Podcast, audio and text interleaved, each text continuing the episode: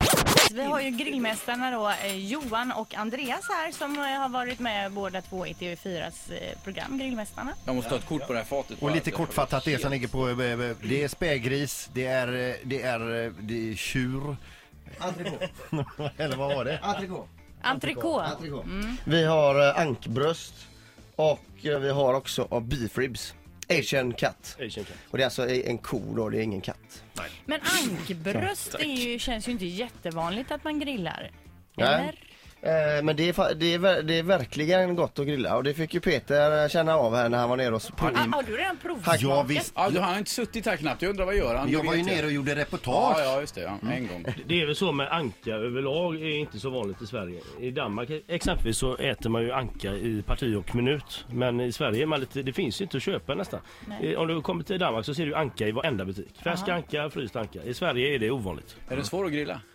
Eh, Anka innehåller ju otroligt mycket fett så att man får vara försiktig där. Eh, En, en anka på 3 kilo det är ju f- max till två personer. En kyckling på 3 kilo är ju till eh, fyra personer. Men blir det som med fåglarnas eh, fläskkarré? Mm. Ja exakt, den är otroligt fet ankan. Eh, Och steka anka i ugnen exempelvis, då, då det kan man osa ner ett helt eh, hus på. Vilken är ankan av det här jag fick här nu? Är det den här? Carosa platta där ja. Ja. Men du, jag bad ju Peter fråga er förut om tillbehör till köttet och du pratade om någon kål. Vad finns det mer? Eh, För, för jag, det tycker jag är svårt. Man, jag tycker man eh, tröttnar på eh, potatisgratäng och eh, potatisklyftor. Ja, gö- gör en lite enklare, kanske lite fräschare potatissallad. Ta, ta, ko, koka potatis lite lätt.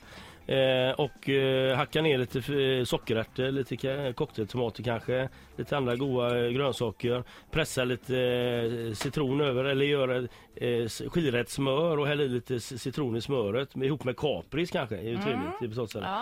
Ja. Och, och ringla lätt över. Då har du en fräsch, lite somrig eh, tillbehör till... Men det är ändå eh, potatis du pratar om. Är det bara potatis vi äter till? Nej men eh, jobba mer med kål då. Eh, grilla blomkål, grilla eh, broccoli, sp- eh, spetskål, eh, vitkål.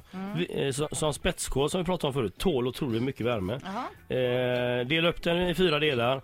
Eh, d- eh, kör på lite, lite olivolja, lite, lite salt eh, och så grilla den hårt tills den får fin färg. Och så låt den vila lite och så pre- pressa över lite eh, grillad citron, lite olja och flingsalt. Mm, gott. Ett poddtips från Podplay. I podden Något Kaiko garanterar östgötarna Brutti och jag, Davva, dig en stor dos skratt. Där följer jag pladask för köttätandet igen. Man är lite som en jävla vampyr. Man har fått lite blodsmak och då måste man ha mer. Udda spaningar, fängslande anekdoter och en och annan arg rant.